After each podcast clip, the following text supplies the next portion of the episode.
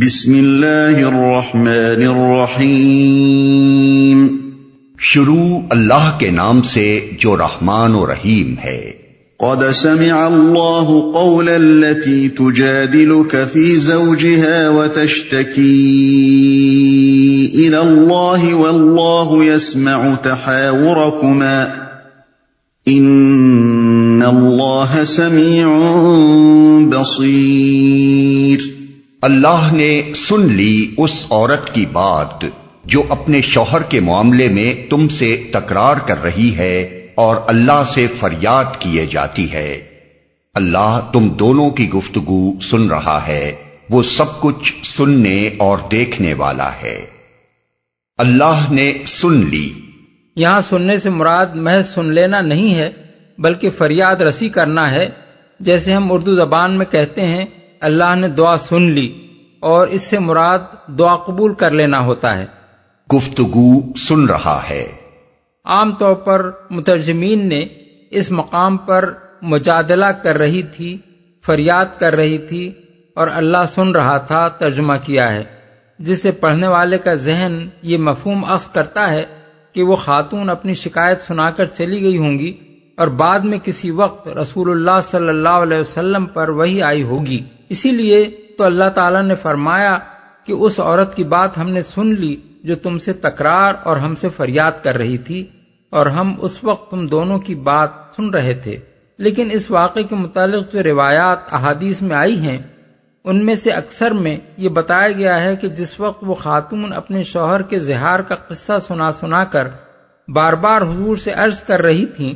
کہ اگر ہم دونوں کی جدائی ہو گئی تو میں مصیبت میں پڑ جاؤں گی اور میرے بچے تباہ ہو جائیں گے، عین اسی حالت میں رسول اللہ صلی اللہ علیہ وسلم پر نزول وحی کی کیفیت طاری ہوئی اور یہ آیات نازل ہوئیں۔ اس بنا پر ہم نے اس کو ترجیح دی ہے کہ ترجمہ حال کے صیغوں میں کیا جائے۔ یہ خاتون جن کے معاملے میں یہ آیات نازل ہوئی ہیں قبیلہ خزرج کی خولا بنت ثعلبہ تھیں، اور ان کے شوہر اوس بن سامت انصاری قبیلہ اوس کے سردار حضرت عبادہ بن سامت کے بھائی تھے۔ ان کے زہار کا قصہ آگے چل کر ہم تفصیل کے ساتھ بیان کریں گے۔ یہاں قابل ذکر بات یہ ہے کہ ان صحابیہ کی فریاد کا بارگاہ الہی میں مسموع ہونا اور فوراً ہی وہاں سے ان کی فریاد رسی کے لیے فرمان مبارک نازل ہو جانا ایک ایسا واقعہ تھا جس کی وجہ سے صحابہ کرام میں ان کو ایک خاص قدر و منزلت حاصل ہو گئی تھی۔ ابن ابی حاتم اور بحقی نے یہ روایت نقل کی ہے کہ ایک مرتبہ حضرت عمر کچھ اصحاب کے ساتھ کہیں جا رہے تھے، راستے میں ایک عورت ملی اور اس نے ان کو روکا، آپ فوراً رک گئے، سر جھکا کر دیر تک اس کی بات سنتے رہے اور جب تک اس نے بات ختم نہ کر لی آپ کھڑے رہے۔ ساتھیوں میں سے ایک صاحب نے عرض کیا، امیر المومنین آپ نے قریش کے سرداروں کو اس بڑھیا کے لیے اتنی دیر رو کے رکھا؟ فرمایا، جانتے بھی ہو یہ کون ہے؟ یہ خولا بنت ثعلبہ ہے، یہ وہ عورت ہے جس کی شکایت 7 آسمانوں پر سنی گئی۔ خدا کی قسم اگر یہ رات تک مجھے کھڑا رکھتی تو میں کھڑا رہتا، بس نمازوں کے اوقات پر اس سے معذرت کر دیتا۔ ابن عبد البر نے استیعاب میں قتادہ کی روایت نقل کی ہے کہ یہ خاتون راستے میں حضرت عمر کو ملیں تو آپ نے ان کو سلام کیا، یہ سلام کا جواب دینے کے بعد کہنے لگیں، اوہو اے عمر، ایک وقت تھا جب میں نے تم کو بازار عکاظ میں دیکھا تھا، اس وقت تم عمیر کہلاتے تھے، لاٹھی ہاتھ میں لیے بکریاں چراتے پھرتے تھے، پھر کچھ زیادہ مدت نہ گزری تھی کہ تم عمر کہلانے لگے، پھر ایک وقت آیا کہ تم امیر المومنین کہے جانے لگے۔ ذرا ریت کے معاملے میں اللہ سے ڈرتے رہو اور یاد رکھو کہ جو اللہ کی وعید سے ڈرتا ہے اس کے لیے دور کا آدمی بھی قریبی رشتہ دار کی طرح ہوتا ہے، اور جو موت سے ڈرتا ہے اس کے حق میں اندیشہ ہے کہ وہ اسی چیز کو کھو دے گا جسے بچانا چاہتا ہے۔ اس پر جارود عبدی جو حضرت عمر کے ساتھ تھے بولے، اے عورت، تو نے امیر المومنین کے ساتھ بہت زبان درازی کی۔ حضرت عمر نے فرمایا، انہیں کہنے دو، جانتے بھی ہو یہ کون ہیں؟ ان کی بات تو 7 آسمانوں کے اوپر سنی گئی تھی، عمر کو تو بدرجہ اولا سننی چاہیے۔ امام بخاری نے بھی اپنی تاریخ میں اختصار کے ساتھ اس سے ملتا جلتا قصہ نقل کیا ہے۔ الذين يظاهرون منكم من نسائهم ما هن أمهاتهم إن أمهاتهم إلا اللائي ولدنهم وإنهم ليقولون منكرا من القول وزورا وإن الله لعفو غفور۔ تم میں سے جو لوگ اپنی بیویوں سے زہار کرتے ہیں ان کی بیویاں ان کی مائیں نہیں ہیں، ان کی مائیں تو وہی ہیں جنہوں نے ان کو جنا ہے۔ یہ لوگ ایک سخت ناپسندیدہ اور جھوٹی بات کہتے ہیں، اور حقیقت یہ ہے کہ اللہ بڑا معاف کرنے والا اور درگزر فرمانے والا ہے۔ زہار کرتے ہیں، عرب میں بسا اوقات یہ صورت پیش آتی تھی کہ شوہر اور بیوی میں لڑائی ہوتی تو شوہر غصے میں آ کر کہتا انت علیہ کا زہر امی۔ اس کے لغوی معنی تو یہ ہیں کہ تو میرے اوپر ایسی ہے جیسے میری ماں کی پیٹھ، لیکن اس کا اصل مفہوم یہ ہے کہ تجھ سے مباشرت کرنا میرے لیے ایسا ہے جیسے میں اپنی ماں سے مباشرت کروں۔ اس زمانے میں بھی بہت سے نادان لوگ بیوی سے لڑ کر اس کو ماں، بہن، بیٹی سے تشبیہ دے بیٹھتے ہیں، جس کا صاف مطلب یہ ہوتا ہے کہ آدمی گویا اب اسے بیوی نہیں بلکہ ان عورتوں کی طرح سمجھتا ہے جو اس کے لیے حرام ہیں۔ اسی فعل کا نام زہار ہے۔ زہر عربی زبان میں استعارے کے طور پر سواری کے لیے بولا جاتا ہے، مثلا سواری کے جانور کو زہر کہتے ہیں کیونکہ اس کی پیٹھ پر آدمی سوار ہوتا ہے۔ کیونکہ وہ لوگ بیوی کو اپنے اوپر حرام کرنے کے لیے کہتے تھے کہ تجھے زہر بنانا میرے اوپر ایسا حرام ہے جیسے اپنی ماں کو زہر بنانا، اس لیے یہ کلمات زبان سے نکالنا ان کی اصطلاح میں زہار کہلاتا تھا۔ جاہلیت کے زمانے میں اہل عرب کے ہاں یہ طلاق بلکہ اس سے بھی زیادہ شدید قطع تعلق کا اعلان سمجھا جاتا تھا، کیونکہ ان کے نزدیک اس کے معنی یہ تھے کہ شوہر اپنی بیوی سے نہ صرف ازدواجی رشتہ توڑ رہا ہے بلکہ اسے ماں کی طرح اپنے اوپر حرام قرار دے رہا ہے۔ اسی بنا پر اہل عرب کے نزدیک طلاق کے بعد تو رجوع کی گنجائش ہو سکتی تھی، مگر زہار کے بعد رجوع کا کوئی امکان باقی نہ رہتا تھا۔ جنہوں نے ان کو جنا ہے، یہ زہار کے متعلق اللہ تعالیٰ کا پہلا فیصلہ ہے۔ اس کا مطلب یہ ہے کہ اگر ایک شخص منہ پھوڑ کر بیوی کو ماں سے تشبیہ دے دیتا ہے تو اس کے ایسا کہنے سے بیوی ماں نہیں ہو سکتی، نہ اس کو وہ حرمت حاصل ہو سکتی ہے جو ماں کو حاصل ہے۔ ماں کا ماں ہونا تو ایک حقیقی امر واقعہ ہے، کیونکہ اس نے آدمی کو جنا ہے، اسی بنا پر اسے ابدی حرمت حاصل ہے۔ اب آخر وہ عورت جس نے اس کو نہیں جنا ہے، محض منہ سے کہہ دینے پر اس کی ماں کیسے ہو جائے گی؟ اور اس کے بارے میں عقل، اخلاق، قانون، کسی چیز کے اعتبار سے بھی وہ حرمت کیسے ثابت ہوگی جو اس امر واقعی کی بنا پر جننے والی ماں کے لیے ہے؟ اس طرح یہ بات ارشاد فرما کر اللہ تعالیٰ نے جاہلیت کے اس قانون کو منسوخ کر دیا جس کی روح سے زہار کرنے والے شوہر سے اس کی بیوی کا نکاح ٹوٹ جاتا تھا اور وہ اس کے لیے ماں کی طرح قطعی حرام سمجھ لی جاتی تھی۔ جھوٹی بات کہتے ہیں، یعنی بیوی کو ماں سے تشبیہ دینا اول تو ایک نہایت ہی بیہودہ اور شرمناک بات ہے جس کا تصور بھی کسی شریف آدمی کو نہ کرنا چاہیے، کجا کہ وہ اسے زبان سے نکالے۔ دوسرے، یہ جھوٹ بھی ہے کیونکہ ایسی بات کہنے والا اگر یہ خبر دے رہا ہے کہ اس کی بیوی اس کے لیے اب ماں ہو گئی ہے تو جھوٹی خبر دے رہا ہے، اور اگر وہ اپنا یہ فیصلہ سنا رہا ہے کہ آج سے اس نے اپنی بیوی کو ماں کسی حرمت بخش دی ہے تو بھی اس کا یہ دعویٰ جھوٹا ہے، کیونکہ خدا نے اسے یہ اختیارات نہیں دیے ہیں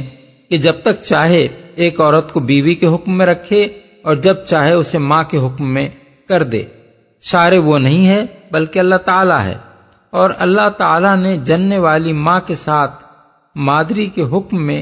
دادی، نانی، ساس، دودھ پلانے والی عورت اور ازواج نبی کو شامل کیا ہے کسی کو یہ حق نہیں پہنچتا کہ اس حکم میں اپنی طرف سے کسی اور عورت کو داخل کر دے، کجا کہ اس عورت کو جو اس کی بیوی رہ چکی ہے۔ اس ارشاد سے یہ دوسرا قانونی حکم نکلا کہ زہار کرنا ایک بڑا گناہ اور حرام فعل ہے جس کا مرتکب سزا کا مستحق ہے، درگزر فرمانے والا ہے۔ یعنی یہ حرکت تو ایسی ہے کہ اس پر آدمی کو بہت ہی سخت سزا ملنی چاہیے، لیکن یہ اللہ تعالیٰ کی مہربانی ہے کہ اس نے اول تو زہار کے معاملے میں جاہلیت کے قانون کو منسوخ کر کے تمہاری خانگی زندگی کو تباہی سے بچا لیا،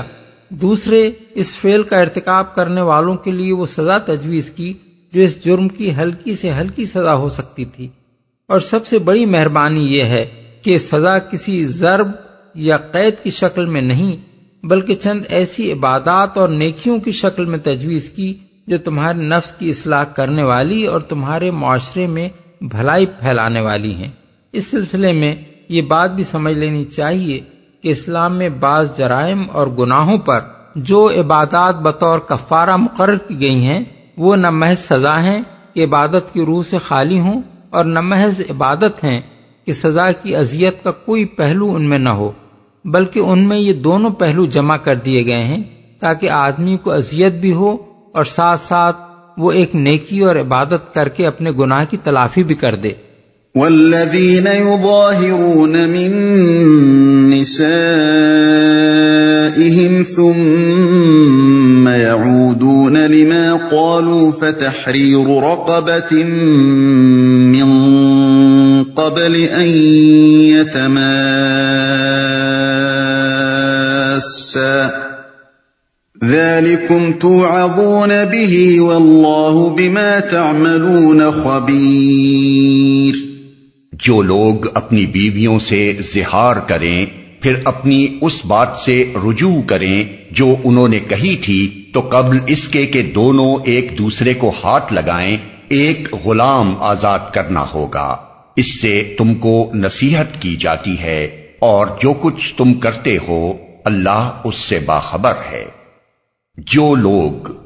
یہاں سے زہار کے قانونی حکم کا بیان شروع ہو رہا ہے، اس کو سمجھنے کے لیے ضروری ہے کہ زہار کے وہ واقعات نگاہ میں رہیں جو نبی صلی اللہ علیہ وسلم کے عہد مبارک میں پیش آئے تھے، کیونکہ اسلام میں زہار کا مفصل قانون انہی آیات اور ان فیصلوں سے ماخوذ ہے جو ان آیات کے نزول کے بعد حضور نے پیش آمدہ واقعات میں صادر فرمائے۔ حضرت عبداللہ بن عباس کے بیان کے مطابق اسلام میں زہار کا پہلا واقعہ اوس بن سامت انصاری کا ہے، جن کی بیوی خولا کی فریاد پر اللہ تعالیٰ نے یہ آیات نازل فرمائیں۔ محدثین نے اس واقعے کی جو تفصیلات متعدد راویوں سے نقل کی ہیں ان میں فروعی اختلافات تو بہت سے ہیں، مگر قانونی اہمیت رکھنے والے ضروری اجزاء قریب قریب متفق علیہ ہیں۔ خلاصہ ان روایات کا یہ ہے کہ حضرت اوس بن سامت بڑھاپے میں کچھ چڑچڑے بھی ہو گئے تھے، اور بعض روایات کی روح سے ان کے اندر کچھ جنون کی سی لٹک بھی پیدا ہو گئی تھی، جس کے لیے راویوں نے کان بہی لمم کے الفاظ استعمال کیے ہیں۔ لمم عربی زبان میں دیوانگی کو نہیں کہتے بلکہ اس طرح کی ایک کیفیت کو کہتے ہیں جسے ہم اردو زبان میں غصے میں پاگل ہو جانے کے الفاظ سے تعبیر کرتے ہیں۔ اس حالت میں وہ پہلے بھی متعدد مرتبہ اپنی بیوی سے زہار کر چکے تھے، مگر اسلام میں یہ پہلا موقع تھا کہ بیوی سے لڑ کر ان سے پھر اس حرکت کا صدور ہو گیا۔ اس پر ان کی اہلیہ رسول اللہ صلی اللہ علیہ وسلم کی خدمت میں حاضر ہوئی اور سارا قصہ آپ سے بیان کر کے عرض کیا کہ یا رسول اللہ، کیا میری اور میرے بچوں کی زندگی کو تباہی سے بچانے کے لیے رخصت کا کوئی پہلو نکل سکتا ہے؟ حضور نے جو جواب دیا وہ مختلف راویوں نے مختلف الفاظ میں نقل کیا ہے۔ بعض روایات میں الفاظ یہ ہیں کہ ابھی تک اس مسئلے میں مجھے کوئی حکم نہیں دیا گیا ہے، اور بعض میں یہ الفاظ ہیں کہ میرا خیال یہ ہے کہ تم اس پر حرام ہو گئی ہو، اور بعض میں یہ ہے کہ آپ نے فرمایا تم اس پر حرام ہو گئی ہو۔ اس جواب کو سن کر وہ نالہ و فریاد کرنے لگیں۔ بار بار انہوں نے حضور سے عرض کیا کہ انہوں نے طلاق کے الفاظ تو نہیں کہے ہیں، آپ کوئی صورت ایسی بتائیں جس سے میں اور میرے بچے اور میرے بوڑھے شوہر کی زندگی تباہ ہونے سے بچ جائے۔ مگر ہر مرتبہ حضور ان کو وہی جواب دیتے رہے اتنے میں آپ پر نزول وحی کی کیفیت طاری ہوئی اور یہ آیات نازل ہوئیں۔ اس کے بعد آپ نے ان سے کہا، اور بعض روایات کی روح سے ان کے شوہر کو بلا کر ان سے فرمایا کہ غلام آزاد کرنا ہوگا۔ انہوں نے اس سے معذوری ظاہر کی تو فرمایا 2 مہینے کے لگاتار روزے رکھنے ہوں گے۔ انہوں نے عرض کیا کہ اوس کا حال تو یہ ہے کہ دن میں 3 مرتبہ کھائیں پیئیں نہیں تو ان کی بینائی جواب دینے لگتی ہے۔ آپ نے فرمایا پھر 60 مسکینوں کو کھانا دینا پڑے گا۔ انہوں نے عرض کیا وہ اتنی مقدرت نہیں رکھتے، الا یہ کہ آپ مدد فرمائیں۔ تب آپ نے انہیں اتنی مقدار میں سامان خوراک عطا فرمایا جو 60 آدمیوں کی 2 وقت کی غذا کے لیے کافی ہو۔ اس کی مقدار مختلف روایات میں مختلف بیان کی گئی ہے، اور بعض روایات میں یہ ہے کہ جتنی مقدار حضور نے عطا فرمائی اتنی ہی خود حضرت خولہ نے اپنے شوہر کو دی تاکہ وہ کفارہ ادا کر سکیں۔ ابن جریر، مسند احمد، ابو داود، ابن ابی حاتم۔ زہار کا دوسرا واقعہ سلمہ بن سخر بیادی کا ہے۔ ان صاحب پر اعتدال سے کچھ زیادہ شہوت کا غلبہ تھا۔ رمضان آیا تو انہوں نے اس اندیشے سے کہ کہیں روزے کی حالت میں دن کے وقت بے صبری نہ کر بیٹھیں، رمضان کے اختتام تک کے لیے بیوی سے زہار کر لیا، مگر اپنی اس بات پر قائم نہ رہ سکے اور ایک رات بیوی کے پاس چلے گئے۔ پھر نادم ہو کر رسول اللہ صلی اللہ علیہ وسلم سے ماجرا عرض کیا۔ آپ نے فرمایا اے غلام آزاد کرو۔ انہوں نے کہا میرے پاس تو اپنی بیوی کے سوا کوئی نہیں جسے آزاد کر دوں۔ فرمایا 2 مہینے کے مسلسل روزے رکھو۔ انہوں نے عرض کیا کہ روزوں ہی میں تو صبر نہ کر سکنے کی وجہ سے اس مصیبت میں پھنسا ہوں۔ حضور نے فرمایا پھر 60 مسکینوں کو کھانا کھلاؤ۔ انہوں نے کہا ہم تو اس قدر غریب ہیں کہ رات بے کھائے سوئے ہیں۔ اس پر آپ نے بنی زریق کے محصل زکوٰۃ سے ان کو اتنا سامان خوراک دلوایا کہ 60 آدمیوں میں بانٹ دیں اور کچھ اپنے بال بچوں کی ضروریات کے لیے بھی رکھ لیں۔ مسند احمد، ابو داؤد، ترمذی۔ تیسرا واقعہ نام کی تصریح کے بغیر یہ بیان کیا گیا ہے کہ ایک شخص نے اپنی بیوی سے زہار کیا اور پھر کفارہ ادا کرنے سے پہلے ہی اس سے مباشرت کر لی۔ بعد میں حضور سے مسئلہ پوچھا تو آپ نے حکم دیا کہ اس سے الگ رہو جب تک کفارہ ادا نہ کر دو۔ ابو داؤد، ترمذی، نسائی، ابن ماجہ۔ چوتھا واقعہ یہ ہے کہ رسول اللہ صلی اللہ علیہ وسلم نے ایک شخص کو سنا کہ اپنی بیوی کو بہن کہہ کر پکار رہا ہے۔ اس پر آپ نے غصے سے فرمایا یہ تیری بہن ہے، مگر آپ نے اسے زہار قرار نہیں دیا۔ ابو داؤد۔ یہ 4 معتبر واقعات ہیں جو مستند ذرائع سے احادیث میں ملتے ہیں، اور انہی کی مدد سے قرآن مجید کے اس حکم کو اچھی طرح سمجھا جا سکتا ہے جو آگے کی آیتوں میں بیان ہوا ہے جو انہوں نے کہی تھی۔ اصل الفاظ ہیں یعودون لما قالو، لفظی ترجمہ یہ ہوگا کہ پلٹیں اس بات کی طرف جو انہوں نے کہی، لیکن عربی زبان اور محاورے کے لحاظ سے ان الفاظ کے معنی میں بڑا اختلاف واقع ہو گیا ہے۔ ایک مفہوم ان کا یہ ہو سکتا ہے کہ ایک دفعہ زہار کے الفاظ منہ سے نکل جانے کے بعد پھر ان کا اعادہ کریں۔ ظاہریہ اور بکیر بن الاشجع اور یحییٰ بن زیاد الفرا اسی کے قائل ہیں، اور عطا بن ابی رباح سے بھی ایک قول اسی کی تائید میں منقول ہوا ہے۔ ان کے نزدیک ایک دفعہ کا زہار تو معاف ہے، البتہ آدمی اس کی تکرار کرے تب اس پر کفارہ لازم آتا ہے، لیکن یہ تفسیر 2 وجوہ سے صریحاً غلط ہے۔ ایک یہ کہ اللہ تعالیٰ نے زہار کو بیہودہ اور جھوٹی بات قرار دے کر اس کے لیے سزا تجویز فرمائی ہے۔ اب کیا یہ بات قابل تصور ہے کہ ایک مرتبہ جھوٹی اور بیہودہ بات آدمی کہے تو معاف ہو اور دوسری مرتبہ کہے تو سزا کا مستحق ہو جائے؟ دوسری وجہ اس کے غلط ہونے کی یہ ہے کہ رسول اللہ صلی اللہ علیہ وسلم نے زہار کرنے والے کسی شخص سے بھی یہ سوال نہیں کیا کہ آیا اس نے ایک بار زہار کیا ہے یا 2 بار۔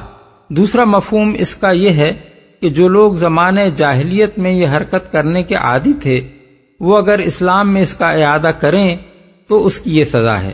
اس کے معنی یہ ہوں گے کہ زہار کرنا بجائے خود مستوجب سزا ہوا، اور جو شخص مستوجب سزا ہو اور جو شخص بھی اپنی بیوی کے لیے زہار کے الفاظ منہ سے نکالے اس پر کفارہ لازم آ جائے، خواہ وہ اس کے بعد بیوی کو طلاق دے دے یا اس کی بیوی مر جائے یا اس کا کوئی ارادہ اپنی بیوی سے تعلق زن و شوق رکھنے کا نہ ہو۔ فقہا میں سے طاؤس، مجاہد، شابی، زہری، سفیان ثوری اور قتادہ کا یہی مسلک ہے۔ وہ کہتے ہیں کہ زہار کے بعد اگر عورت مر جائے تو شوہر اس وقت تک اس کی میراث نہیں پا سکتا جب تک کفارہ ادا نہ کر دے۔ تیسرا مفہوم یہ ہے کہ زہار کے الفاظ زبان سے نکالنے کے بعد آدمی پلٹ کر اس بات کا تدارک کرنا چاہے جو اس نے کہی ہے۔ بالفاظ دیگر عاد لما قال کے معنی ہیں کہنے والے نے اپنی بات سے رجوع کر لیا۔ چوتھا مفہوم یہ ہے کہ جس چیز کو آدمی نے زہار کر کے اپنے لیے حرام کیا تھا اسے پلٹ کر پھر اپنے لیے حلال کرنا چاہے۔ بالفاظ دیگر عاد لما قال کے معنی یہ ہیں کہ جو شخص تحریم کا قال ہو گیا تھا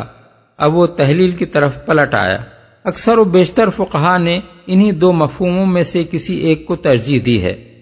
نصیحت کی جاتی ہے۔ بالفاظ دیگر یہ حکم تمہاری تعدیب کے لیے دیا جا رہا ہے تاکہ مسلم معاشرے کے لوگ جاہلیت کی اس بری عادت کو چھوڑ دیں اور تم میں سے کوئی شخص اس بیہودہ حرکت کا ارتکاب نہ کرے۔ بیوی سے لڑنا ہے تو بھلے آدمیوں کی طرح لڑو، طلاق ہی دینا ہو تو سیدھی طرح طلاق دے دو۔ یہ آخر کیا شرافت ہے کہ آدمی جب بیوی سے لڑے تو اسے ماں بہن بنا کر ہی چھوڑے۔ اللہ اس سے باخبر ہے۔ یعنی اگر آدمی گھر میں چپکے سے بیوی کے ساتھ زہار کر بیٹھے اور پھر کفارہ ادا کیے بغیر میاں اور بیوی کے درمیان حسب سابق زوجیت کے تعلقات چلتے رہیں تو چاہے دنیا میں کسی کو بھی اس کی خبر نہ ہو، اللہ کو تو بہرحال اس کی خبر ہوگی۔ اللہ کے مواخذے سے بچ نکلنا ان کے لیے کسی طرح ممکن نہیں ہے۔ فَمَن لَّمْ يَجِدْ فَصِيَامُ شَهْرَيْنِ مُتَتَابِعَيْنِ مِن قَبْلِ أَن يَتَمَاسَّا فَمَن لَّمْ يَسْتَطِعْ فَإِطْعَامُ 60 مِسْكِينًا ذَلِكَ لِتُؤْمِنُوا بِاللَّهِ وَرَسُولِهِ وَتِلْكَ حُدُودُ اللَّهِ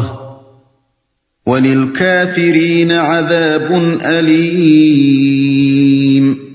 اور جو شخص غلام نہ پائے وہ 2 مہینے کے پے در پے روزے رکھے قبل اس کے کہ دونوں ایک دوسرے کو ہاتھ لگائیں، اور جو اس پر بھی قادر نہ ہو وہ 60 مسکینوں کو کھانا کھلائے۔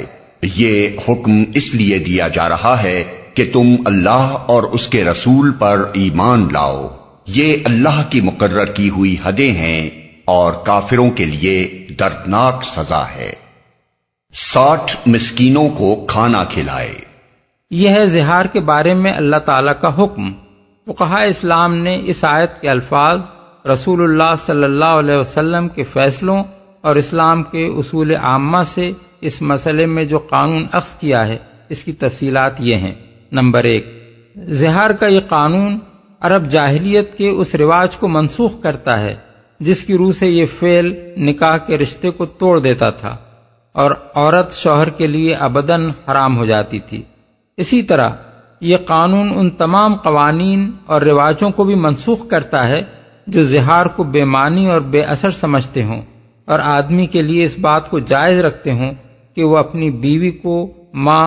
یا محرمات سے تشبیہ دے کر بھی اس کے ساتھ حسب سابق زن و شوق کا تعلق جاری رکھے، کیونکہ اسلام کی نگاہ میں ماں اور دوسری محرمات کی حرمت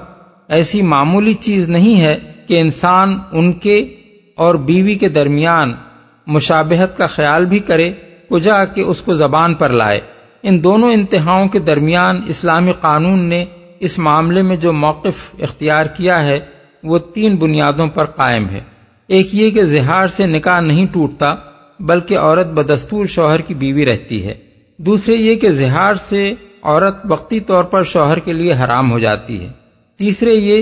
کہ یہ حرمت اس وقت تک باقی رہتی ہے جب تک شوہر کفارہ ادا نہ کر دے، اور یہ کہ صرف کفارہ ہی اس حرمت کو رفع کر سکتا ہے۔ نمبر 2، زہار کرنے والے شخص کے بارے میں یہ امر متفق علیہ ہے کہ اس شوہر کا زہار معتبر ہے جو عاقل و بالغ ہو اور بحالت ہوش و حواس زہار کے الفاظ زبان سے ادا کرے۔ بچے اور مجنون کا اظہار معتبر نہیں ہے، نیز ایسے شخص کا اظہار بھی معتبر نہیں جو ان الفاظ کو ادا کرتے وقت اپنے ہوش و حواس میں نہ ہو، مثلا سوتے میں بڑبڑائے یا کسی نوعیت کی بے ہوشی میں مبتلا ہو گیا ہو۔ اس کے بعد حسب ذیل امور میں فقہا کے درمیان اختلاف ہے۔ الف، نشے کی حالت میں اظہار کرنے والے کے متعلق ائمہ اربعہ سمیت فقہا کی عظیم اکثریت یہ کہتی ہے کہ اگر کسی شخص نے کوئی نشہ آور چیز جان بوجھ کر استعمال کی ہو تو اس کا اظہار اس کی طلاق کی طرح قانوناً صحیح مانا جائے گا، کیونکہ اس نے یہ حالت اپنے اوپر خود طاری کی ہے۔ البتہ اگر مرض کی وجہ سے اس نے کوئی دوا پی ہو اور اس سے نشہ لاحق ہو گیا ہو، یا پیاس کی شدت میں وہ جان بچانے کے لیے شراب پینے پر مجبور ہوا ہو، تو اس طرح کے نشے کی حالت میں اس کے اظہار و طلاق کو نافذ نہیں کیا جائے گا۔ احناف اور شوافع اور حنابلہ کی رائے یہی ہے اور صحابہ کا عام مسلک بھی یہی تھا۔ بخلاف اس کے حضرت عثمان کا قول یہ ہے کہ نشے کی حالت میں طلاق و اظہار معتبر نہیں ہے۔ احناف میں سے امام طحاوی اور کرخی اس قول کو ترجیح دیتے ہیں، اور امام شافعی کا بھی ایک قول اس کی تائید میں ہے۔ مالکیہ کے نزدیک ایسے نشے کی حالت میں اظہار معتبر ہوگا جس میں آدمی بالکل بہک نہ گیا ہو، بلکہ وہ مربوط اور مرتب کلام کر رہا ہو اور اسے یہ احساس ہو کہ وہ کیا کہہ رہا ہے۔ بے، امام ابو حنیفہ اور امام مالک کے نزدیک اظہار صرف اس شوہر کا معتبر ہے جو مسلمان ہو، ذمیوں پر ان احکام کا اطلاق نہیں ہوتا، کیونکہ قرآن مجید میں الذین یظاہرون منکم کے الفاظ ارشاد ہوئے ہیں جن کا خطاب مسلمانوں سے ہے، اور 3 قسم کے کفاروں میں سے ایک کفارہ قرآن میں روزہ بھی تجویز کیا گیا ہے، جو ظاہر ہے کہ ذمیوں کے لیے نہیں ہو سکتا۔ امام شافعی اور امام احمد کے نزدیک یہ احکام ذمی اور مسلمان دونوں کے اظہار پر نافذ ہوں گے، البتہ ذمی کے لیے روزہ نہیں ہے، وہ یا غلام آزاد کرے یا 60 مسکینوں کو کھانا کھلائے۔ جیم، کیا مرد کی طرح عورت بھی اظہار کر سکتی ہے؟ مثلا اگر وہ شوہر سے کہے کہ تو میرے لیے میرے باپ کی طرح ہے یا میں تیرے لیے تیری ماں کی طرح ہوں، تو کیا یہ بھی اظہار ہوگا؟ ائمہ اربعہ کہتے ہیں کہ یہ اظہار نہیں ہے، اور اس پر اظہار کے قانونی احکام کا سرے سے اطلاق نہیں ہوتا، کیونکہ قرآن مجید نے صریح الفاظ میں یہ احکام صرف اس صورت کے لیے بیان کیے ہیں جبکہ شوہر بیویوں سے اظہار کریں۔ الذین یظاہرون من نسائہم، اور اظہار کرنے کے اختیارات اسی کو حاصل ہو سکتے ہیں جسے طلاق دینے کا اختیار ہے۔ عورت کو شریعت نے جس طرح یہ اختیار نہیں دیا کہ شوہر کو طلاق دے دے، اسی طرح اسے یہ اختیار بھی نہیں دیا کہ اپنے آپ کو شوہر کے لیے حرام کر لے۔ یہی رائے سفیان ثوری، اسحاق بن راہویہ، ابو ثور اور لیث بن سعد کی ہے کہ عورت کا ایسا قول بالکل بے معنی اور بے اثر ہے۔ امام ابو یوسف کہتے ہیں کہ یہ اظہار تو نہیں ہے، مگر اس سے عورت پر قسم کا کفارہ لازم آئے گا، کیونکہ عورت کا ایسے الفاظ کہنا یہ معنی رکھتا ہے کہ اس نے اپنے شوہر سے تعلق نہ رکھنے کی قسم کھائی ہے۔ امام احمد بن حنبل کا مسلک بھی ابن قدامہ نے یہی نقل کیا ہے۔ امام اوزائی کہتے ہیں کہ اگر شادی سے پہلے عورت نے یہ بات کہی ہو کہ میں اس شخص سے شادی کروں تو وہ میرے لیے ایسا ہے جیسے میرا باپ، تو یہ اظہار ہوگا، اور اگر شادی کے بعد کہے تو یہ قسم کے معنی میں ہوگا جس سے کفارہ یمین لازم آئے گا۔ بخلاف اس کے حسن بصری، زہری، ابراہیم نخعی اور حسن بن زیاد لؤلؤی کہتے ہیں کہ یہ اظہار ہے، اور ایسا کہنے سے عورت پر کفارہ اظہار لازم آئے گا، البتہ عورت کو یہ حق نہ ہوگا کہ کفارہ دینے سے پہلے شوہر کو اپنے پاس آنے سے روک دے۔ ابراہیم نخعی اس کی تائید میں یہ واقعہ بیان کرتے ہیں کہ حضرت طلحہ کی صاحبزادی عائشہ سے حضرت زبیر کے صاحبزادے مصعب نے نکاح کا پیغام دیا، انہوں نے اسے رد کرتے ہوئے یہ الفاظ کہہ دیے کہ اگر میں ان سے نکاح کروں تو ہو علیہ ظہر ابی، یعنی وہ میرے اوپر ایسے ہوں جیسے میرے باپ کی پیٹھ۔ کچھ مدت بعد وہ ان سے شادی کرنے پر راضی ہو گئیں۔ مدینے کے علماء سے اس کے متعلق فتویٰ لیا گیا تو بہت سے فقہا نے، جن میں متعدد صحابہ بھی شامل تھے،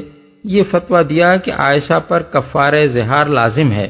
اس واقعے کو نقل کرنے کے بعد ابراہیم نخعی اپنی یہ رائے بیان کرتے ہیں کہ اگر عائشہ یہ بات شادی کے بعد کہتی تو کفارہ لازم نہ آتا، مگر انہوں نے شادی سے پہلے یہ کہا تھا جب انہیں نکاح کرنے یا نہ کرنے کا اختیار حاصل تھا، اس لیے کفارہ ان پر واجب ہو گیا۔ 3، جو عاقل و بالغ آدمی زہار کے سری الفاظ بحالت ہوش و حواس زبان سے ادا کرے، اس کا یہ عذر قابل قبول نہیں ہو سکتا کہ اس نے غصے میں یا مذاق میں یا پیار سے ایسا کہا، یا یہ کہ اس کی نیت زہار کی نہ تھی۔ البتہ جو الفاظ اس معاملے میں صریح نہیں ہیں اور جن میں مختلف معنوں کا احتمال ہے، ان کا حکم الفاظ کی نوعیت پر منحصر ہے۔ آگے چل کر ہم بتائیں گے کہ زہار کے صریح الفاظ کون سے ہیں اور غیر صریح کون سے۔ 4، یہ امر متفق علیہ ہے کہ زہار اس عورت سے کیا جا سکتا ہے جو آدمی کے نکاح میں ہو۔ البتہ اس امر میں اختلاف ہے کہ کیا غیر عورت سے بھی زہار ہو سکتا ہے۔ اس معاملے میں مختلف مسالک یہ ہیں۔ حنفیہ کہتے ہیں کہ غیر عورت سے اگر آدمی یہ کہے کہ میں تجھ سے نکاح کروں تو میرے اوپر تو ایسی ہے جیسے میری ماں کی پیٹھ، تو جب بھی وہ اس سے نکاح کرے گا کفارہ ادا کیے بغیر اسے ہاتھ نہ لگا سکے گا۔ یہی حضرت عمر کا فتویٰ ہے۔ ان کے زمانے میں ایک شخص نے ایک عورت سے یہ بات کہی اور بعد میں اس سے نکاح کر لیا۔ حضرت عمر نے فرمایا اسے کفارہ زہار دینا ہوگا۔ مالکیہ اور حنابلہ بھی یہی بات کہتے ہیں، اور وہ اس پر یہ اضافہ کرتے ہیں کہ اگر عورت کی تخصیص نہ کی گئی ہو بلکہ کہنے والے نے یوں کہا ہو کہ تمام عورتیں میرے اوپر ایسی ہیں، تو جس سے بھی وہ نکاح کرے گا اسے ہاتھ لگانے سے پہلے کفارہ دینا ہوگا۔ یہی رائے سعید بن المسیب، عروہ بن زبیر، عطا بن ابی رباح، حسن بصری اور اسحاق بن راہویہ کی ہے۔ شافعیہ کہتے ہیں کہ نکاح سے پہلے زہار بالکل بے معنی ہے۔ ابن عباس اور قتادہ کی بھی یہی رائے ہے۔ 5، کیا زہار ایک خاص وقت تک کے لیے ہو سکتا ہے؟ حنفی اور شافعی کہتے ہیں کہ اگر آدمی نے کسی خاص وقت کی تعین کر کے زہار کیا ہو تو جب تک وہ وقت باقی ہے بیوی کو ہاتھ لگانے سے کفارہ لازم آئے گا، اور اس وقت کے گزر جانے پر زہار غیر مؤثر ہو جائے گا۔ اس کی دلیل سلمہ بن سخر بیاضی کا واقعہ ہے، جس میں انہوں نے اپنی بیوی سے رمضان کے لیے زہار کیا تھا، اور نبی صلی اللہ علیہ وسلم نے ان سے یہ نہیں فرمایا تھا کہ وقت کی تعین بے معنی ہے۔ بخلاف اس کے امام مالک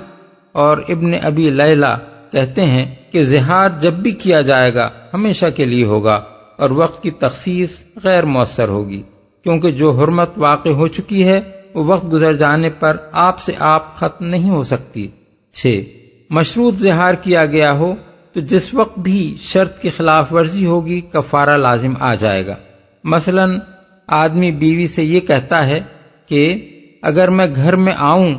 تو میرے اوپر تو ایسی ہے جیسے میری ماں کی پیٹھ، اس صورت میں وہ جب بھی گھر میں داخل ہوگا کفارہ ادا کیے بغیر بیوی کو ہاتھ نہ لگا سکے گا۔ 7، ایک بیوی سے کئی مرتبہ زہار کے الفاظ کہے گئے ہوں تو حنفی اور شافعی کہتے ہیں کہ خواہ ایک ہی نشست میں ایسا کیا گیا ہو یا متعدد نشستوں میں، بہرحال جتنی مرتبہ یہ الفاظ کہے گئے ہوں اتنے ہی کفارے لازم آئیں گے، الا یہ کہ کہنے والے نے ایک دفعہ کہنے کے بعد اس قول کی تکرار محض اپنے پہلے قول کی تاکید کے لیے کی ہو۔ بخلاف اس کے امام مالک اور امام احمد بن حنبل کہتے ہیں کہ خواہ کتنی ہی مرتبہ اس قول کی تکرار کی گئی ہو، قطع نظر اس سے کہ اعادے کی نیت ہو یا تاکید کی، کفارہ ایک ہی لازم ہوگا۔ یہی قول شعبی، تاؤس، عطا بن ابی رباح، حسن بصری اور اوزائی رحمہم اللہ کا ہے۔ حضرت علی کا فتویٰ یہ ہے کہ اگر تکرار ایک نشست میں کی گئی ہو تو ایک ہی کفارہ ہوگا، اور مختلف نشستوں میں ہو تو جتنی نشستوں میں کی گئی ہو اتنے ہی کفارے دینے ہوں گے۔ قتادہ اور عمر بن دینار کی رائے بھی یہی ہے۔ 8، دو یا زائد بیویوں سے بیک وقت اور بیک لفظ اظہار کیا جائے، مثلا ان کو مخاطب کر کے شوہر کہے کہ تم میرے اوپر ایسی ہو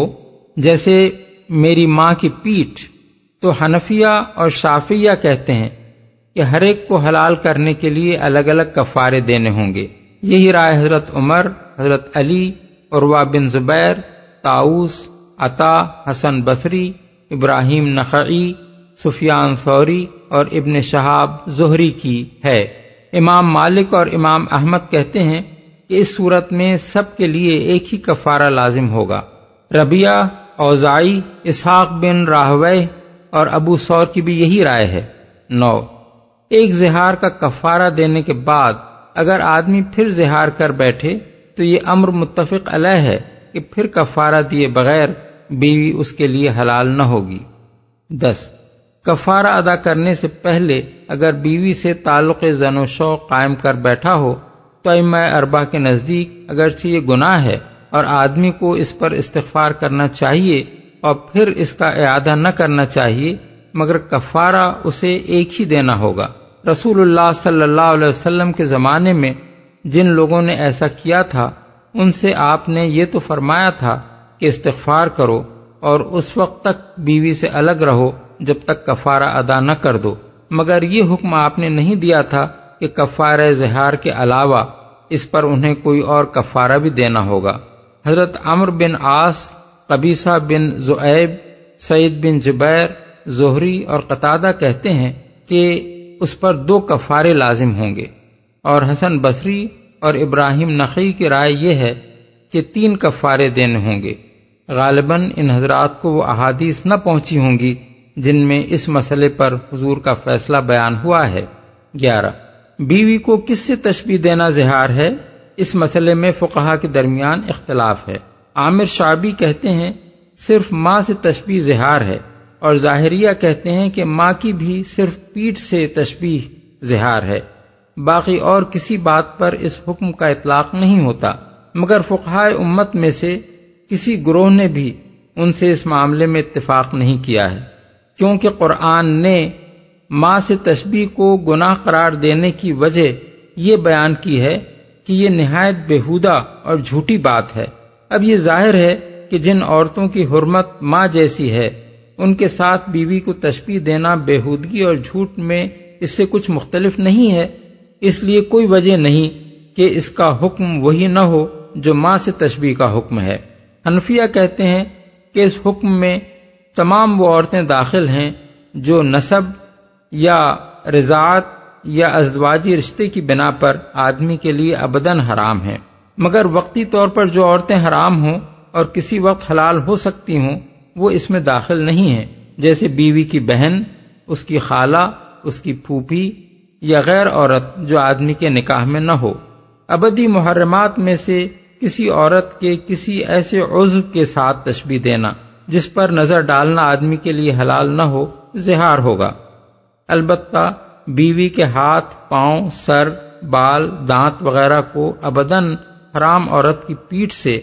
یا بیوی کو اس کے سر، ہاتھ، پاؤں جیسے اجزائے جسم سے تشبیہ دینا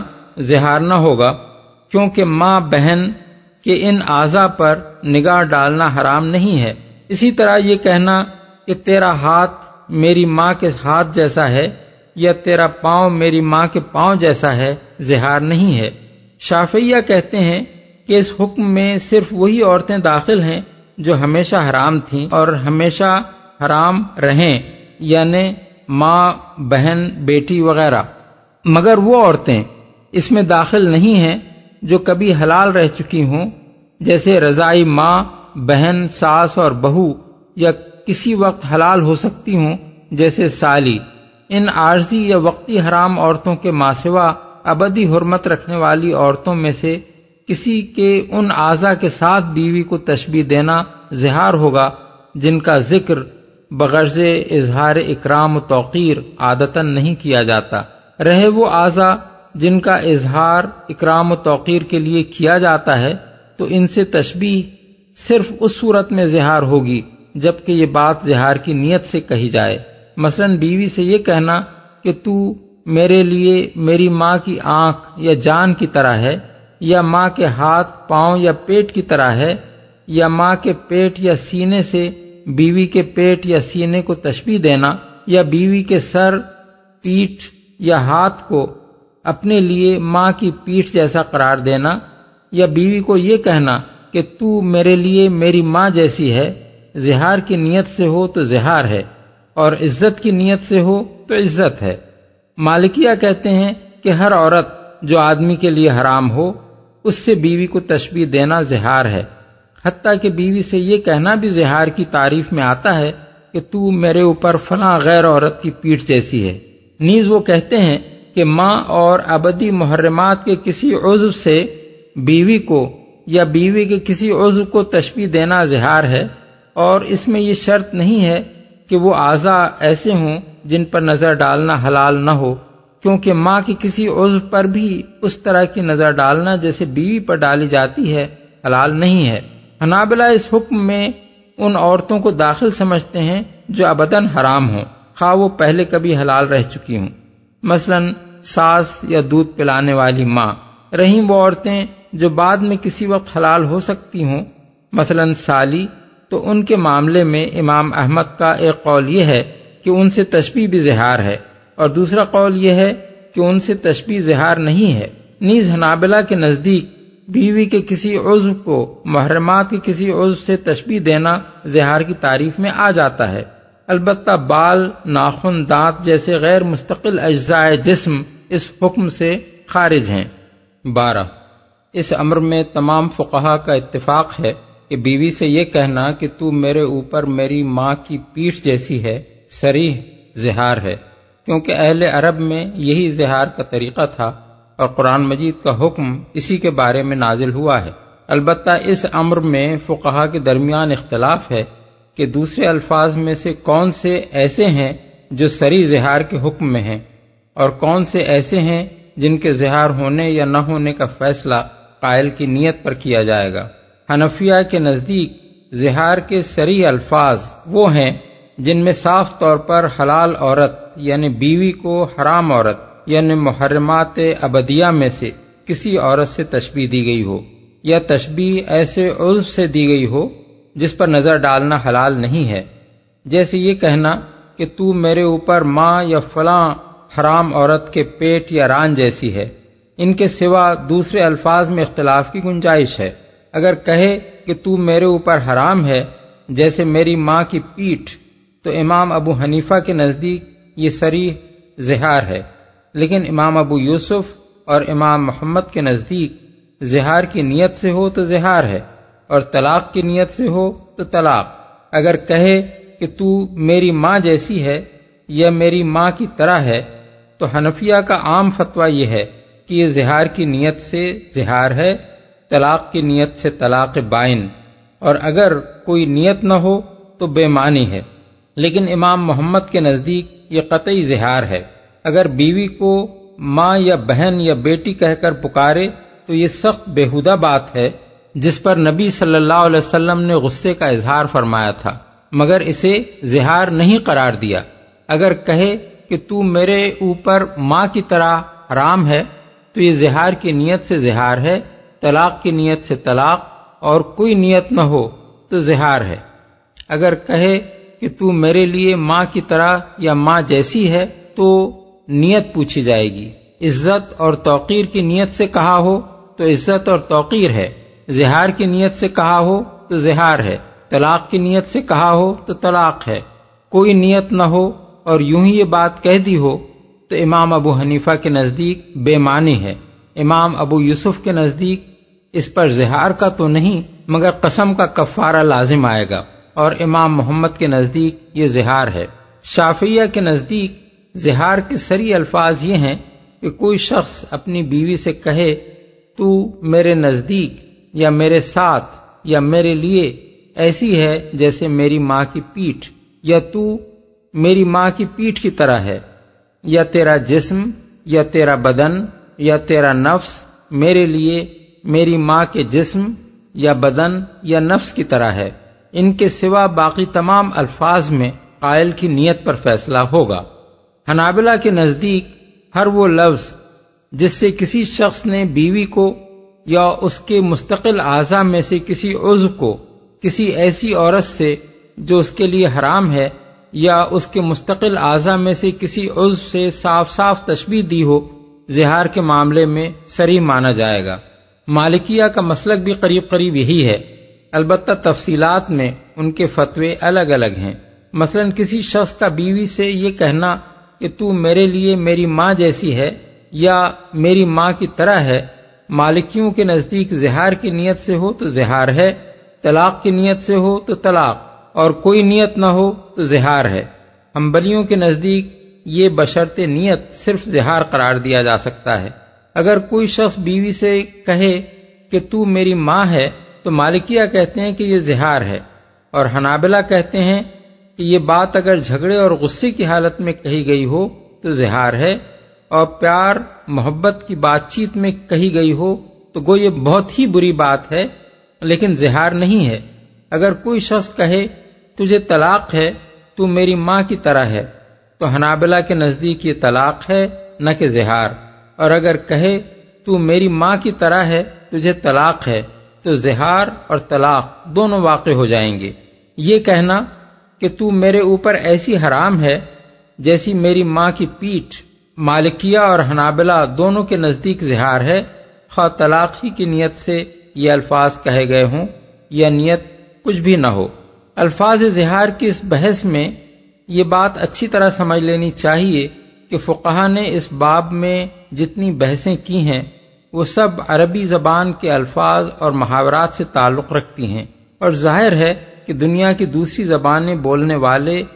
نہ عربی زبان میں زہار کریں گے، نہ زہار کرتے وقت عربی الفاظ اور فقروں کا ٹھیک ٹھیک ترجمہ زبان سے ادا کریں گے۔ اس لیے کسی لفظ یا فقرے کے متعلق اگر یہ فیصلہ کرنا ہو کہ وہ زہار کی تعریف میں آتا ہے یا نہیں، تو اسے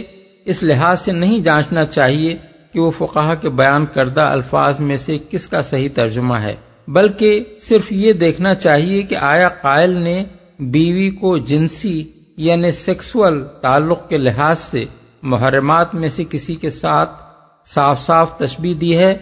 یا اس کے الفاظ میں دوسرے مفہومات کا بھی احتمال ہے۔ اس کی نمایاں ترین مثال خود وہ فقرہ ہے جس کے متعلق تمام فقہا اور مفسرین کا اتفاق ہے کہ عرب میں زہار کے لیے وہی بولا جاتا تھا، اور قرآن مجید کا حکم اسی کے بارے میں نازل ہوا ہے، یعنی انت علیہ کا زہر امی، یعنی تو میرے اوپر میری ماں کی پیٹھ جیسی ہے۔ غالباً دنیا کی کسی زبان میں اور کم از کم اردو کی حد تک تو ہم یقین کے ساتھ کہہ سکتے ہیں کہ اس زبان میں کوئی زہار کرنے والا ایسے الفاظ استعمال نہیں کر سکتا جو اس عربی فقرے کا لفظی ترجمہ ہوں، البتہ وہ اپنی زبان کے ایسے الفاظ ضرور استعمال کر سکتا ہے جن کا مفہوم ٹھیک وہی ہو جسے ادا کرنے کے لیے ایک عرب یہ فقرہ بولا کرتا تھا۔ اس کا مفہوم یہ تھا کہ تجھ سے مباشرت میرے لیے ایسی ہے جیسے اپنی ماں سے مباشرت، یا جیسے بعض جہلا بیوی سے کہہ بیٹھتے ہیں کہ تیرے پاس آؤں تو اپنی ماں کے پاس جاؤں۔ 13 قرآن مجید میں جس چیز کو کفارہ لازم آنے کا سبب قرار دیا گیا ہے وہ محض زہار نہیں ہے، بلکہ زہار کے بعد عود ہے، یعنی اگر آدمی صرف زہار کر کے رہ جائے اور عود نہ کرے تو اس پر کفارہ لازم نہیں آتا۔ اب سوال یہ ہے کہ وہ عود کیا ہے جو کفارے کا موجب ہے؟ اس بارے میں فقہا کے مسالک یہ ہیں۔ حنفیہ کہتے ہیں کہ عود سے مراد مباشرت کا ارادہ ہے، لیکن اس کا مطلب یہ نہیں ہے کہ محض ارادے اور خواہش پر کفارہ لازم آ جائے، حتیٰ کہ اگر آدمی ارادہ کر کے رہ جائے اور عملی اقدام نہ کرے تب بھی اسے کفارہ دینا پڑے، بلکہ اس کا صحیح مطلب یہ ہے کہ جو شخص اس حرمت کو رفع کرنا چاہے جو اس نے زہار کر کے بیوی کے ساتھ تعلق زن و شوہ کے معاملے میں اپنے اوپر عائد کر لی تھی، وہ پہلے کفارہ دے، کیونکہ یہ حرمت کفارے کے بغیر رفع نہیں ہو سکتی۔ امام مالک کے اس معاملے میں 3 قول ہیں، مگر مالکیہ کے ہاں ان کا مشہور ترین اور صحیح ترین قول اس مسلک کے مطابق ہے جو اوپر حنفیہ کا بیان ہوا ہے۔ وہ کہتے ہیں کہ زہار سے جس چیز کو اس نے اپنے اوپر حرام کر لیا تھا وہ بیوی کے ساتھ مباشرت کا تعلق تھا، اس کے بعد عود یہ ہے کہ وہ اس کے ساتھ یہی تعلق رکھنے کے لیے پلٹے۔ امام احمد بن حنبل کا مسلک بھی ابن قدامہ نے قریب قریب وہی نقل کیا ہے جو اوپر دونوں اماموں کا بیان کیا گیا ہے۔ وہ کہتے ہیں کہ زہار کے بعد مباشرت کے حلال ہونے کے لیے کفارہ شرط ہے۔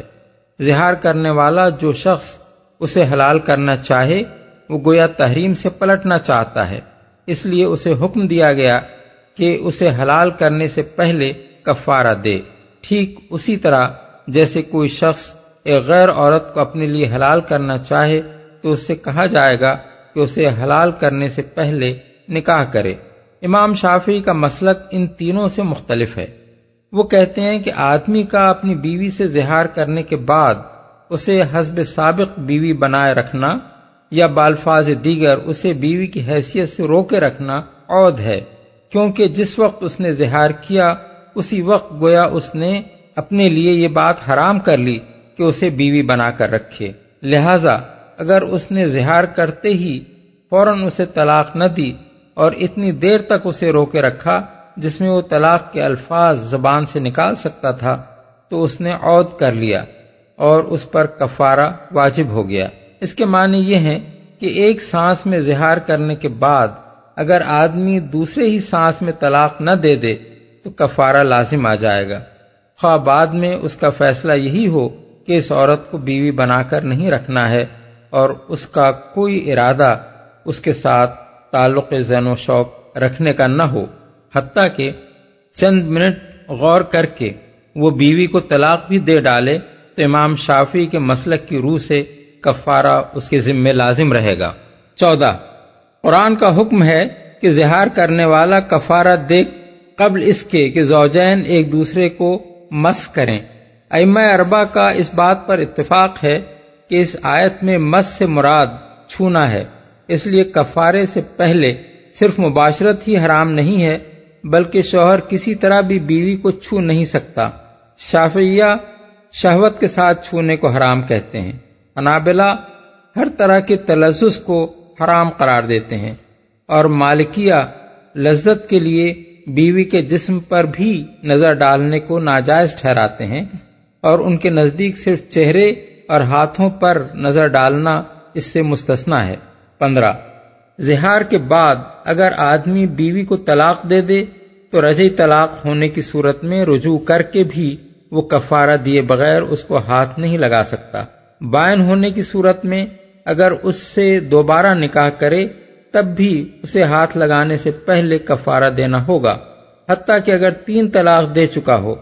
اور عورت دوسرے آدمی سے نکاح کرنے کے بعد بیوہ یا متعلقہ ہو چکی ہو اور اس کے بعد زہار کرنے والا شوہر اس سے ازسر نو نکاح کر لے، پھر بھی کفارے کے بغیر وہ اس کے لیے حلال نہ ہوگی، کیونکہ وہ اسے ماں یا محرمات سے تشبیہ دے کر اپنے اوپر ایک دفعہ حرام کر چکا ہے، اور یہ حرمت کفارے کے بغیر رفع نہیں ہو سکتی۔ اس پر ائمہ اربعہ کا اتفاق ہے۔ 16، عورت کے لیے لازم ہے کہ جس شوہر نے اس کے ساتھ زہار کیا ہے اسے ہاتھ نہ لگانے دے جب تک وہ کفارہ ادا نہ کرے، اور چونکہ تعلق زن و شو عورت کا حق ہے جس سے زہار کر کے شوہر نے اسے محروم کیا ہے، اس لیے اگر وہ کفارہ نہ دے تو بیوی عدالت سے رجوع کر سکتی ہے۔ عدالت اس کے شوہر کو مجبور کرے گی کہ وہ کفارہ دے کر حرمت کی وہ دیوار ہٹائے جو اس نے اپنے اور اس کے درمیان حائل کر لی ہے، اور اگر وہ نہ مانے تو عدالت اسے ضرب یا قید یا دونوں طرح کی سزائیں دے سکتی ہے۔ یہ بات بھی چاروں مذاہب فقہ میں متفق علیہ ہے، البتہ فرق یہ ہے کہ مذہب حنفی میں عورت کے لیے صرف یہی ایک چارہ کار ہے، ورنہ زہار پر خواہ کتنی ہی مدت گزر جائے، عورت کو اگر عدالت اس مشکل سے نہ نکالے تو وہ تمام عمر معلق رہے گی، کیونکہ زہار سے نکاح ختم نہیں ہوتا، صرف شوہر کا حق تمتع سلب ہوتا ہے۔ مالکی مذہب میں اگر شوہر عورت کو ستانے کے لیے زہار کر کے معلق چھوڑ دے تو اس پر ایلا کے احکام جاری ہوں گے، یعنی وہ 4 مہینے سے زیادہ عورت کو روک کر نہیں رکھ سکتا۔ احکام ایلا کے لیے ملاحظہ ہو تفہیم القرآن جلد اول البقرہ،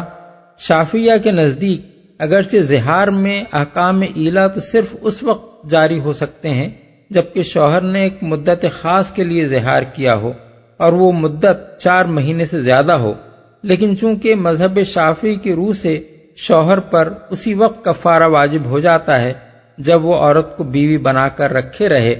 اس لیے یہ ممکن نہیں رہتا کہ وہ کسی طویل مدت تک اس کو معلق رکھے۔ 17، قرآن اور سنت میں تصریح ہے کہ زہار کا پہلا کفارہ غلام آزاد کرنا ہے، اس سے آدمی عاجز ہو تب 2 مہینے کے روزوں کی شکل میں کفارہ دے سکتا ہے، اور اس سے بھی عاجز ہو تب 60 مسکینوں کو کھانا کھلا سکتا ہے، لیکن اگر تینوں کفاروں سے کوئی شخص عاجز ہو تو چونکہ شریعت میں کفارے کی کوئی اور شکل نہیں رکھی گئی ہے، اس لیے اسے اس وقت تک انتظار کرنا ہوگا جب تک وہ ان میں سے کسی ایک پر قادر نہ ہو جائے۔ البتہ سنت سے یہ ثابت ہے کہ ایسے شخص کی مدد کی جانی چاہیے تاکہ وہ تیسرا کفارہ ادا کر سکے۔ نبی صلی اللہ علیہ وسلم نے بیت المال سے ایسے لوگوں کی مدد فرمائی ہے جو اپنی غلطی سے اس مشکل میں پھنس گئے تھے اور تینوں کفاروں سے عاجز تھے۔ 18، قرآن مجید کفارہ میں رقبہ آزاد کرنے کا حکم دیتا ہے جس کا اطلاق لونڈی اور غلام دونوں پر ہوتا ہے، اور اس میں عمر کی کوئی قید نہیں ہے۔ شیرخوار بچہ بھی اگر غلامی کی حالت میں ہو تو اسے آزاد کر دینا کفارے کے لیے کافی ہے۔ البتہ فقہا کے درمیان اس امر میں اختلاف ہے کہ آیا مومن اور کافر دونوں قسم کے غلام آزاد کیے جا سکتے ہیں یا صرف مومن غلام ہی آزاد کرنا ہوگا۔ حنفیہ اور ظاہریہ کہتے ہیں کہ غلام خواہ مومن ہو یا کافر، اس کا آزاد کر دینا کفارہ زہار کے لیے کافی ہے، کیونکہ قرآن میں مطلق رقبہ کا ذکر ہے، یہ نہیں کہا گیا ہے کہ وہ مومن ہی ہونا چاہیے۔ بخلاف اس کے شافعیہ، مالکیہ اور حنابلہ اس کے لیے مومن کی شرط لگاتے ہیں، اور انہوں نے اس حکم کو ان دوسرے کفاروں پر قیاس کیا ہے جن میں رقبہ کے ساتھ قرآن مجید میں مومن کی قید لگائی گئی ہے۔ 19،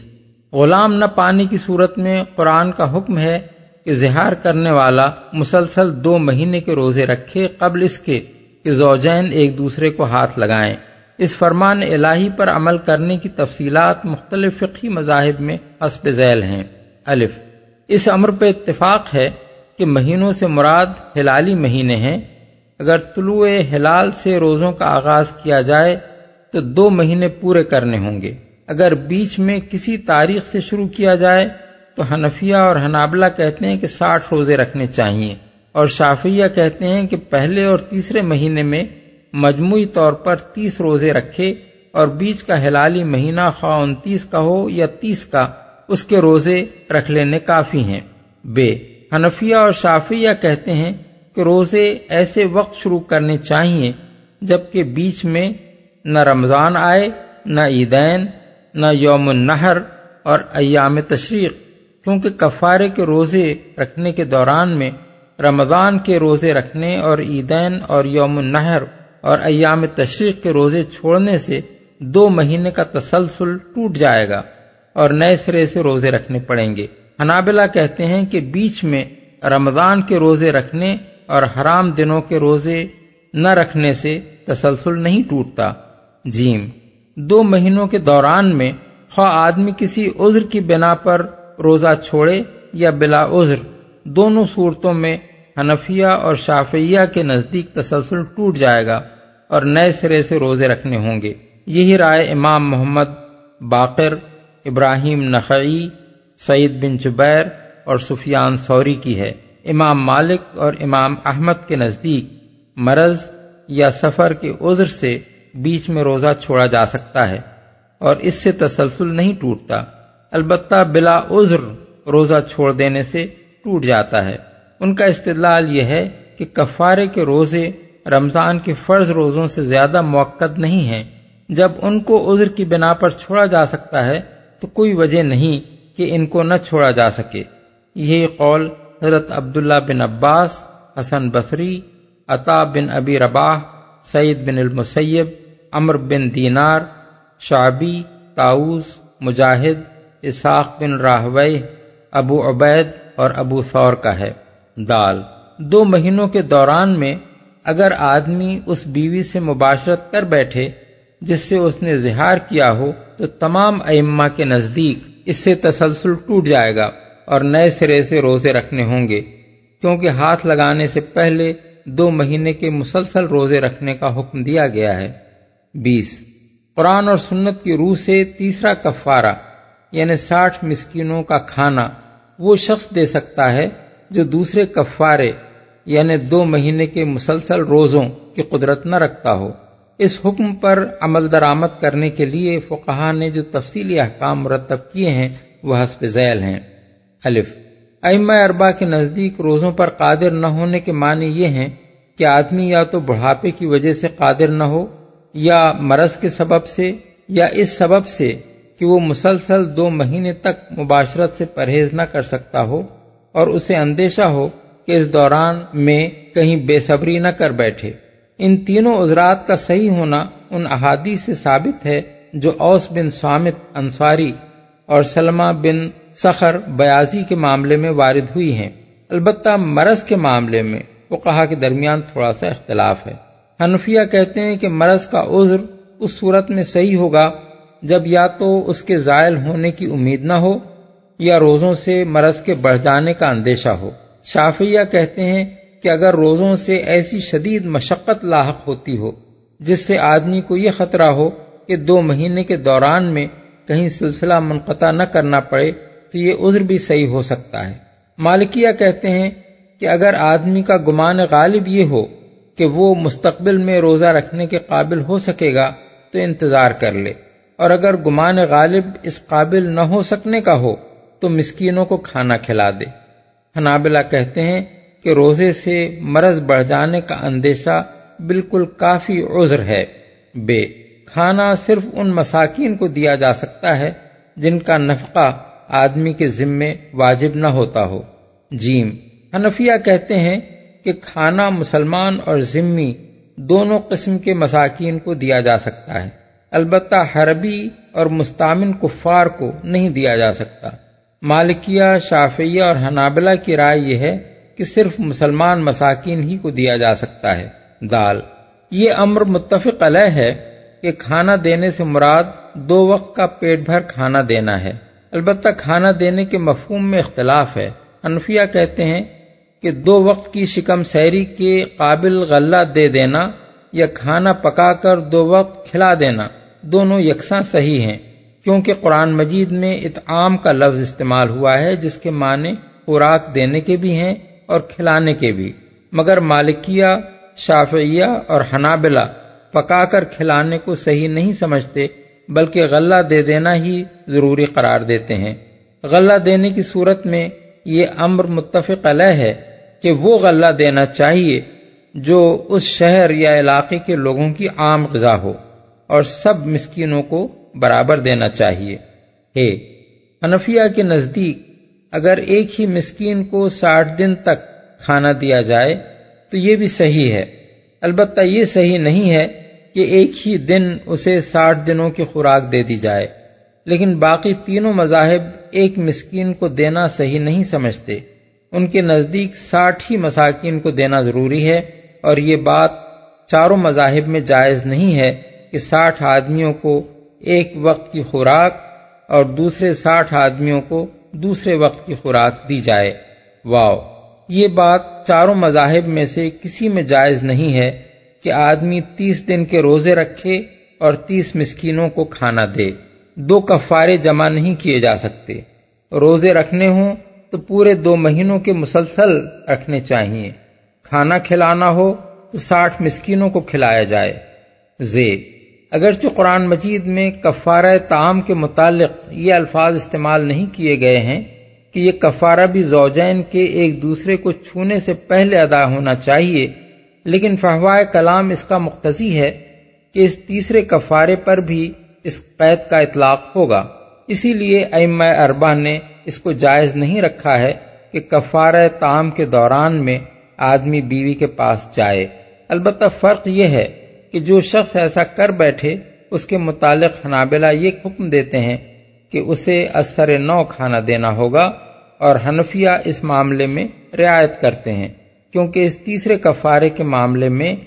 من قبل ان یتماسا کی صراحت نہیں ہے، اور یہ چیز رعایت کی گنجائش دیتی ہے۔ یہ احکام فقہ کی حسب ذیل کتابوں سے اخذ کیے گئے ہیں۔ فقہ حنفی، ہدایہ، فتح القدیر، بدائع الصنائع، احکام القرآن للجساس، فقہ شافعی، المنہاج للنووی، شرح مغنی المحتاج، تفسیر کبیر، فقہ مالکی، حاشیۃ الدسوقی الشرح الکبیر، ہدایت المجتہد، احکام القرآن ابن عربی، فقہ حنبلی، المغنی لابن قدامہ، فقہ ظاہری، المحلہ لابن حزم۔ رسول پر ایمان لاؤ، یہاں ایمان لانے سے مراد سچے اور مخلص مومن کا سا رویہ اختیار کرنا ہے۔ ظاہر ہے کہ آیت کے مخاطب کفار و مشرکین نہیں ہیں بلکہ مسلمان ہیں جو پہلے ہی ایمان لائے ہوئے تھے۔ ان کو شریعت کا ایک حکم سنانے کے بعد یہ فرمانا کہ یہ حکم تم کو اس لیے دیا جا رہا ہے کہ تم اللہ اور اس کے رسول پر ایمان لاؤ، صاف طور پر یہ معنی رکھتا ہے کہ جو شخص خدا کے اس حکم کو سننے کے بعد بھی جاہلیت کے پرانے رواجی قانون کی پیروی کرتا رہے، اس کا یہ طرز عمل ایمان کے منافی ہوگا۔ ایک مومن کا یہ کام نہیں ہے کہ اللہ اور اس کا رسول جب زندگی کے کسی معاملے میں اس کے لیے ایک قانون مقرر کر دے تو وہ اس کو چھوڑ کر دنیا کے کسی دوسرے قانون کی پیروی کرے یا اپنے نفس کی خواہشات پر عمل کرتا رہے۔ کافروں کے لیے دردناک سزا ہے، یہاں کافر سے مراد منکر خدا و رسالت نہیں ہے بلکہ وہ شخص ہے جو خدا اور رسول کو ماننے کا اقرار و اظہار کرنے کے بعد بھی وہ طرز عمل اختیار کرے جو ایک کافر کے کرنے کا ہے۔ دوسرے الفاظ میں اس ارشاد کا مطلب یہ ہے کہ یہ دراصل کافروں کا کام ہے کہ اللہ اور اس کے رسول کا حکم سننے کے بعد بھی اپنی مرضی چلاتے رہیں یا جاہلیت کے طریقوں ہی کی پیروی کرتے رہیں، ورنہ سچے دل سے ایمان لانے والا تو کبھی یہ رویہ اختیار نہیں کر سکتا۔ یہی بات سورہ آل عمران میں بھی حج کی فرضیت کا حکم دینے کے بعد فرمائی گئی ہے کہ وَمَن كَفَرَ فَإِنَّ اللَّهَ غَنِيٌّ عَنِ الْعَالَمِينَ، یعنی اور جو کفر کرے یعنی اس حکم کی اطاعت نہ کرے تو اللہ دنیا والوں سے بے نیاز ہے۔ ان دونوں مقامات پر کفر کا لفظ اس معنی میں نہیں ہے کہ جو شخص بھی زہار کرنے کے بعد کفارہ ادا کیے بغیر بیوی سے تعلق رکھے یا یہ سمجھے کہ زہار ہی سے بیوی کو طلاق ہو گئی ہے یا استطاعت کے باوجود حج نہ کرے، اسے قاضی شرع کافر و مرتد ٹھہرا دے اور سب مسلمان اسے خارج از اسلام قرار دے دیں، بلکہ یہ اس معنی میں ہے کہ اللہ تعالیٰ کے ہاں ایسے لوگوں کا شمار مومنین میں نہیں ہے جو اس کے احکام کو قول یا عمل سے رد کر دیں اور اس امر کی کوئی پرواہ نہ کریں کہ ان کے رب نے ان کے لیے کیا حدود مقرر کی ہیں، کن چیزوں کو فرض کیا ہے، کن چیزوں کو حلال کیا ہے اور کیا چیزیں حرام کر دی ہیں۔ ان الذین یحادون اللہ ورسولہ کبتوا کما کبت الذین من قبلہم وقد انزلنا آیات بینات وَلِلْكَافِرِينَ عَذَابٌ مُّهِينٌ۔ جو لوگ اللہ اور اس کے رسول کی مخالفت کرتے ہیں وہ اسی طرح ذلیل و خوار کر دیے جائیں گے جس طرح ان سے پہلے کے لوگ ذلیل و خوار کیے جا چکے ہیں۔ ہم نے صاف صاف آیات نازل کر دی ہیں اور کافروں کے لیے ذلت کا عذاب ہے۔ رسول کی مخالفت کرتے ہیں، مخالفت کرنے سے مراد اللہ کی مقرر کی ہوئی حدوں کو نہ ماننا اور ان کے بجائے کچھ دوسری حدیں مقرر کر لینا ہے۔ ابن جریر طبری اس آیت کی تفسیر یہ کرتے ہیں اے یخالفون فی حدودہی و فرائضہی فیجعلون حدودا غیر حدودہی، یعنی وہ لوگ جو اللہ کی حدود اور اس کے فرائض کے معاملے میں اس کی مخالفت کرتے ہیں اور اس کی مقرر کی ہوئی حدوں کی جگہ دوسری حدیں تجویز کر لیتے ہیں۔ بیضاوی نے اس کی تفسیر یہ کی ہے، اے یعادونہما ویشاقونہما او یزعون او یختارون حدودا غیر حدودہما، یعنی اللہ اور اس کے رسول سے مخاصمت اور جھگڑا کرتے ہیں یا ان کی مقرر کی ہوئی حدوں کے سوا دوسری حدیں خود وضع کر لیتے ہیں یا دوسروں کی وضع کردہ حدوں کو اختیار کرتے ہیں۔ آلوسی نے روح المعانی میں بیضاوی کی اس تفسیر سے اتفاق کرتے ہوئے شیخ الاسلام سعد اللہ چلپی کا یہ قول نقل کیا ہے کہ اس آیت میں ان بادشاہوں اور حکام سو کے لیے سخت وعید ہے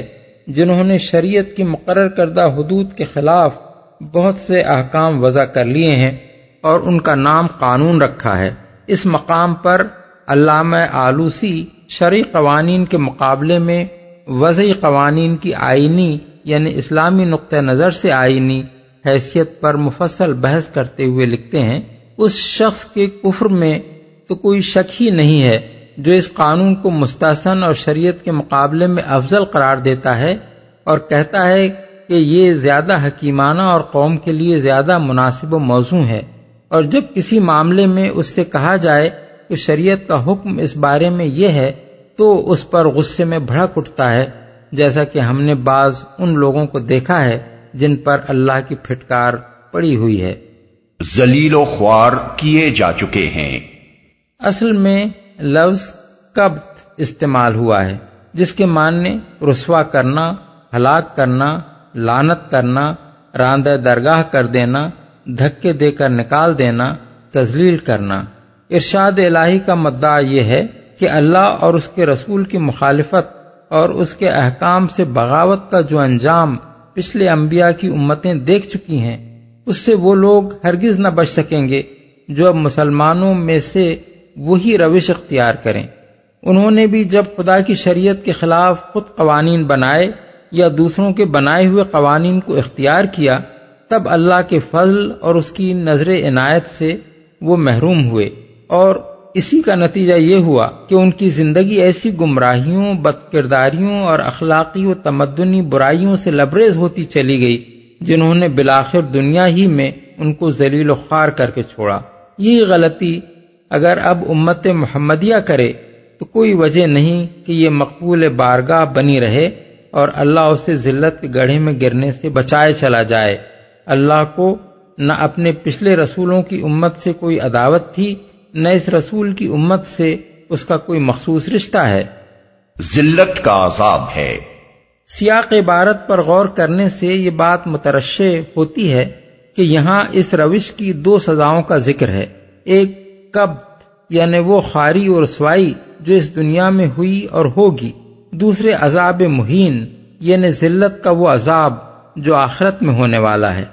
یوم یبعثہم اللہ جمیعا فینبئہم بما عملوا احصاہ اللہ ونسوہ واللہ علی کل شیء شہید۔ اس دن یہ ذلت کا عذاب ہونا ہے جب اللہ ان سب کو پھر سے زندہ کر کے اٹھائے گا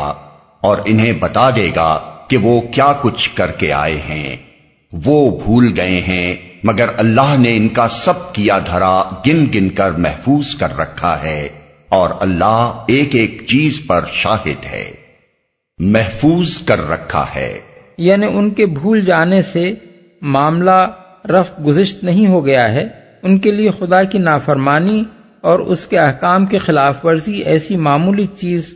ہو سکتی ہے کہ اس کا ارتکاب کر کے اسے یاد تک نہ رکھیں بلکہ اسے کوئی قابل اعتراض چیز ہی نہ سمجھیں کہ اس کی کچھ پرواہ انہیں ہو، مگر خدا کے نزدیک یہ کوئی معمولی چیز نہیں ہے، اس کے ہاں ان کا ہر کرتوت نوٹ ہو چکا ہے۔ کس شخص نے کب کہاں کیا حرکت کی، اس حرکت کے بعد اس کا اپنا رد عمل کیا تھا اور اس کے کیا نتائج کہاں کہاں کس کس شکل میں برآمد ہوئے، یہ سب کچھ اس کے دفتر میں لکھ لیا گیا ہے۔